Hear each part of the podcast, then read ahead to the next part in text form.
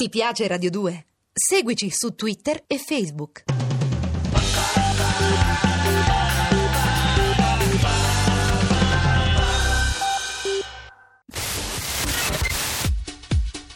Rai Radio 2 e Piero Chiambretti presentano Chiambrettopoli, ovvero scommettiamo che vinciamo gli europei? Col bookmaker Charlie Ferrari da Las Vegas, il baro da Bari Tony Damascelli e lo zingaro da Casa Azzurri Pierluigi Pardo.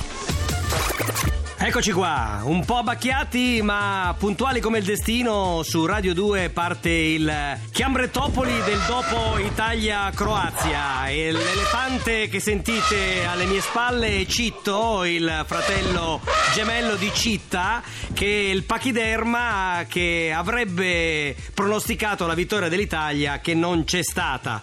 Dicevo, siamo qua, cuori in alto e pronti per una nuova puntata che parte da, da uno un'osservazione molto precisa. La partita della vita si è consumata nel più grande gay village d'Europa. Gli occhi di milioni di tifosi erano rivolti verso gli undici di Cesarone Prandelli per capire chi dei nostri alfieri fossero i due fidanzatini di Cecchi Paone. Le inquadrature della televisione hanno più volte cercato con gli zoom tracce di Rimmel sulle facce dei giocatori della nazionale, ma i due evidentemente erano ben truccati. Ci vuole un esperto. Il Portogallo ha Cristiano Ronaldo, noi Cristiano Malgioglio. 22 album all'attivo, tanti successi alle spalle. Pronto? Ciao, buongiorno. Buongiorno, buongiorno Cristiano. sentirti di mattina, il mio mito. Eh, Cristiano, io ti seguo da anni e non ti avevo mai ascoltato la mattina presto. Eh, lo so, lo sono un pochettino abbacchiato perché non ho dormito, sono piaciuto. Ecco, sei ancora in pigiama o sei già vestito da giorno? Sto truccando. Eh, già quest'ora ci picchia, parti molto presto. Certo. Allora, senti, tu non sei uno sportivo, diciamo hai tanto occhio e orecchio. No, chi sono... sempre per questo, infatti. Ecco, chi sono i due discussi fidanzati di Cecchi Paone nella nazionale? Dai, a, a mio avviso Cecchi Paone dovrebbe dire chi sono questi due, perché siamo tutti ben curiosi. Eh. Penso che penso per gli sportivi ci siano tanti omosessuali, naturalmente nascondono tutto questo molto bene, perché sai, perché il calcio, tutti gli altri sport devono, devono farli soltanto i cosiddetti virili. Non lo so sinceramente, perché erano, erano un pochettino bruttini anche, devo dirti. Eh, eh. tu li hai guardati i giocatori Io ieri sera? guardati, Mm. sì, sì, li ho guardati. E non hai notato movenze Ma certo, vagamente effeminate? ci sono- no. no, ci sono degli omosessuali che hanno delle movenze tipiche da, eh, da camionisti. Conosco, conosco certi miei amici che, non- che nessuno potrebbe dire eh, che siano degli omosessuali. Ah, tu hai amici cosa- camionisti? No, no, no, no, ci sono degli amici camionisti dei miei amici. Che sono amici camionisti tuoi o No, sono no, camionisti di chi? No, grazie. Prego. Beh, perché, non posso essere, perché non posso avere un amico camionista? No, ma puoi averne ti anche due, no? Ma la domanda seria che io ti voglio fare, Cristiano, è questa. Ma ti sembra ancora il caso di fare la differenza tra etero No, e omosessuali no, nel trovo che 2012? Io trovo che sia una cosa talmente orribile tutto questo. Io ho fatto, sono stato su a Cuba, come, come penso tu saprai. Con un camionista, certo, lo so. No, no, con Ah, no, un camionista scusa. no, sono andato da solo perché mi ha invitato la figlia di Castro. Ah, ecco, beh, marcia- d'altronde. Per fare, per fare la marcia contro La marcia- l'omofobia. Sì. L'omofobia è stata una cosa straordinaria. Ecco, l'omofobia non dovrebbe mai esistere. Poi, e poi c'è che paura che si mettesse a scrivere un bellissimo libro, un uomo molto intelligente, facesse un buon programma. Chi se ne frega se lui ha avuto una storia con un calciatore o meno? Io trovo che non, queste cose sono orribili. Poi giustamente quando poi passa, passa la parola a Cassano, che non è, che non è uno che viene dal college svizzere, non è che uno che arriva, che ne so, da Oxford, eh, naturalmente. La frittata- lui- la frittata si fa. frittata, certo, a mio avviso dovrebbero avere dei portavoci certi, Certi giocatori, mi sembra una buona idea. Senti, c'è chi pone quando c'è l'europeo dichiara che si fidanza con due calciatori, quando c'è, quando c'è il Giro d'Italia due ciclisti, a Sanremo due cantanti, affamatissimo, è un uomo affamato. Ma che speriamo che possa trovare l'uomo della sua vita, Chiambretti, io glielo auguro con tutto il cuore. Ecco, senti, Perché Cristiano, tu hai mai giocato a pallone? Da bambino sì. Da Ma bambino. prendevo tante pallonate, tesoro, ho smesso. Dove le prendevi? Dove le prendevi? No, non lo so, ma li prendevo perché non ero bravo a giocare. Ma mi metti in imbarazzo di mattina alle 7. No, ma stavi all'attacco o stavi in difesa? Attivo o passivo? Ero, facevo il portiere. Ah, marcatura uomo, capito, capito, Marcatura capito. uomo, per questo prendevo tante pallonate. Sei mai stato in uno spogliatoio di calcio durante qualche partita importante? No. No, conosco molti calciatori, ma non, eh, no, no, non sono, perché non ho avuto mai questo grande desiderio di vedere dei calciatori nudi. Ho capito. Senti, ancora una domanda. Perché eh, Balotelli, pur sbagliando tanti gol, piace così tanto alle donne? Cos'è che, che piace di Balotelli, secondo te? Ma questo bisogna chiedere alla sua fidanzata. Ma proviamo a pensarci un attimo, ma pensiamoci un attimo. No, no, cioè, qui c'è un elefante che, che muove la sua proboscide. Ma non lo so se effettivamente è quello che stai pensando tu in questo momento, perché, perché Balotelli può essere una persona che ne so, perché mi fai dire certe cose che io, tu sai che sono molto pudico in Lo so che sei cose. pudico, però scusami, cioè, secondo te, poi chiudiamo, visto che tu sei anche un paroliere, no? Sì. Brandelli, no? Fa, fa rima con Brandelli. Con cosa fa rima dopo questa partita? Con bordelli. forse. Bordelli, benissimo, grazie, grazie, Grazie Cristiano. buongiorno, grazie, buongiorno, buongiorno.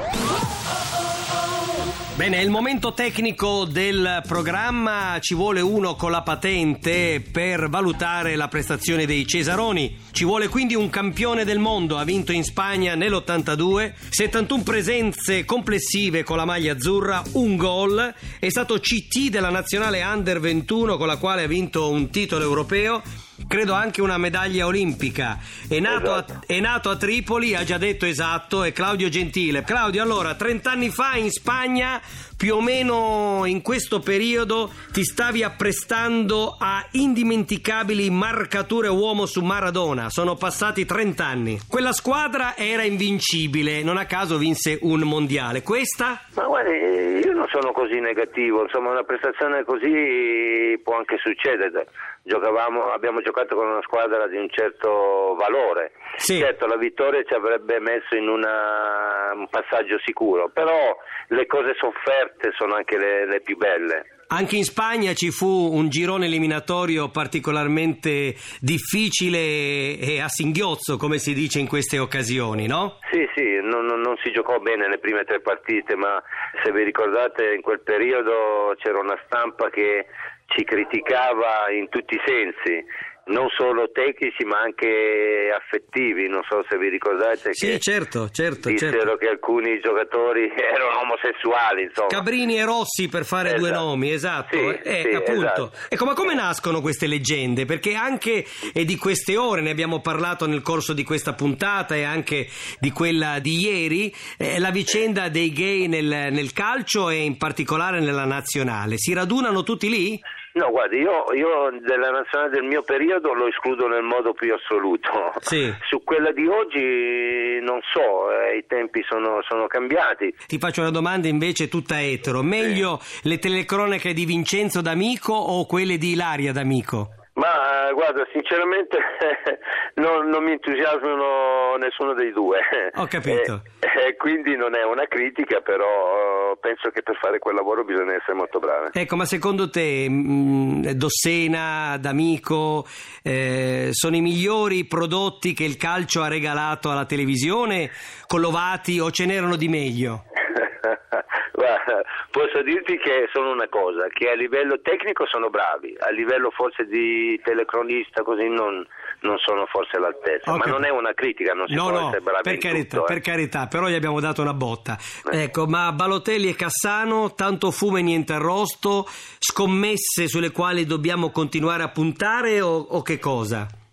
Ma io penso che eh, Prandelli abbia fatto bene a dare fiducia a entrambi. Io penso che dalla prossima partita qualcosa dovrà cambiare lì davanti perché si fa fatica a far gol eh, e, e questi giocatori non, non sono all'altezza, cioè non- forse sentono un po' troppo il peso, la responsabilità di quello che devono fare. È giusto che lui faccia delle altre scelte. Quando torni su una panchina, Claudio, che sei bravissimo? È un discorso molto lungo, adesso non lo so, forse non, non ho una buona immagine, quindi non mi chiamano. Eppure i risultati li hai fatti. In bocca al lupo! Non contano.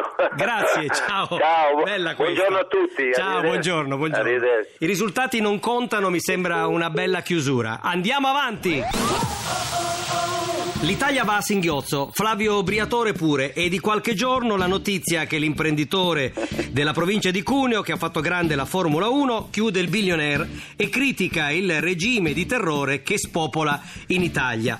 Fratelli d'Italia solo quando gioca la nazionale. Lo chiediamo a Flavio in persona. Pronto Briatore? Pronto Chiambretti, come stai? Come va? Bene, bene, grazie per aver accettato il nostro invito all'alba del pareggio della nazionale italiana. Ma prima di parlare della nazionale, volevo chiederti subito, così al brucio, eh, Flavio, cosa hai fatto a Francesco Merlo? Ma, eh, Merlo non so chi sia, Eh, cioè, ti-. Ti faccio questa domanda, molti forse non conoscono questo esimio giornalista, ma ieri sulla prima pagina di Repubblica c'era un pezzo proprio a firma di Francesco Merlo che ti riguarda perché il titolo intanto era Chiude il billionaire, addio pacchianeria. E poi ti volevo leggere almeno un- due passi di quello che scrive per avere una tua replica, una tua riflessione. Allora, attacca dicendo non c'è più spazio per i falsi capi di Stato, le soubrette ministre, i falsi giornalisti, le patacche storiografiche dei falsi intellettuali. Flavio Briatore chiude da falso gran signore il suo billionaire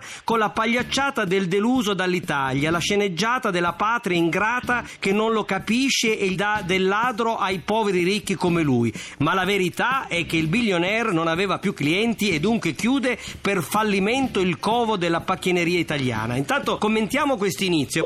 Allora, l'unica cosa che posso commentare, io non so se questo sia un nome o uno pseudonimo, Merlo, questo qui è proprio un Merlo. Perché noi in Piemonte, noi piemontesi, Chiambretti, quando diciamo questo qui è un Merlo, Sì. e sappiamo già cosa vogliamo dire, no? No, questo è vero, È un questo merlo cattivo questo, perché la cosa che non- lui non sa, io non lo conosco questo merlo, che il billionaire l'anno scorso ha fatto il 20% in più di fatturato rispetto agli anni prima. Dà lavoro a 200 persone e se questo merlo avesse un figlio o un fratello che lavora da noi, sicuramente avrebbe un atteggiamento diverso. E oggi ho letto sul giornale che invece di occuparsi di me, Merlo dovrebbe occuparsi del suo editore che paga le tasse in Svizzera ed è residente in Italia. Io sono residente fuori da sempre e dovrebbe occuparsi anche del suo direttore di giornale che mi hanno detto, sempre leggendo, che ha pagato parte della casa in nero. Per cui Merlo si occupi delle sue cose a casa sua, prima di accusare gli altri e denigrare gli altri. Io ho vinto sette mondiali del mondo di Formula 1. Quel Merlo lì non so cosa abbia vinto, ma secondo me ha vinto ben poco. Senti, l'Italia del pallone rappresenta l'Italia reale, cioè questa, questa pareggite, questo tanto fumo e poco arrosto, questa sfortuna, questa carenza anche da un punto di vista fisico. Può essere la metafora del paese che tu stai forse lasciando definitivamente? No, ma no, ma io il paese l'ho lasciato 30 anni fa, io non, ho mai, non vivo in Italia da 30 anni. Sì. Abbiamo pagato i salari sempre a tutte le persone, abbiamo pagato le tasse. Credo che noi in Sardegna negli ultimi sei anni abbiamo pagato 2 milioni e mezzo di tasse dirette, avremmo pagato un milione e mezzo la SIAI, abbiamo pagato circa 5-6 milioni di affitti in Sardegna ai sardi e 7-8 milioni di salari. Per cui l'Italia qual è l'Italia? L'Italia che oggi ha pareggiato è un'Italia che ha avuto delle opportunità incredibili nel primo tempo e non le ha sfruttate. E penso un po' che la nostra Italia, noi che abbiamo delle opportunità incredibili e non le stiamo sfruttando. L'Italia del secondo tempo è stata un'Italia impaurita, un'Italia che, che è andata sotto subito e io credo che eh, l'Italia oggi doveva vincere. Nel primo tempo abbiamo sbagliato troppo, quando sbagli così non... eh, Poi vieni castigato. Senti Vieni Flavio, castigato. gli avvisi di garanzia che sono arrivati nel mondo del calcio sono giusti o figli del protagonismo della magistratura italiana? Ma io credo che eh, sono giusti. Io dico che quello che si è visto, giocatori che vendono i, su- i loro compagni e che vendono la società, la squadra, per 30, parliamo di 30-40 mila euro con, con gli stipendi che questi signori prendono, questo è veramente uno schifo. Il proprietario della squadra ha solo oneri e, e i giocatori hanno, hanno tutto. Parliamo di trasferimenti adesso di 40-50 milioni di euro per un difensore e parliamo di un salario per un difensore di 10-12 milioni di euro netti, vuol dire 20-25 milioni. Io credo che siamo, siamo un po' fuori da- Sì. dalle regole. Poi basta una sciatica e uno ha perso completamente l'investimento. No, ma non, solo lasciare, basta un infortunio di 3, 4, 5 settimane, vuol dire che quel giocatore ti costa un milione a partita. Io sono convinto che ci vuole un'austerity anche. Parliamo sempre che tutti devono fare i sacrifici, gli unici che non li fanno sono i politici e i giocatori il mondo dello sport perché in effetti sono dei privilegiati. Grazie. E poi io ti chiedo una cosa. Prego. Io avrei un fidanzato per Margherita. Di già, che sarebbe tuo figlio? Esatto. Eh, eh, siamo, siamo messi bene, è un buon partito. Va bene, ci penso, ci penso e ti faccio sapere. Va bene. Grazie. Un abbraccio. Grazie, saluta anche la compagna. Arrivederci, grazie. Ciao, Ciao, ciao, ciao. ciao.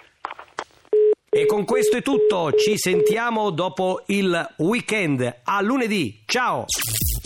Avete ascoltato Chiambrettopoli, un programma di Piero Chiambretti e Tiberio Fusco. In redazione Chiara Maranghi. Regia di Arturo Villone. Gli abiti indossati dal signor Chiambretti sono di Bruno Vespa. Ti piace Radio 2? Seguici su Twitter e Facebook.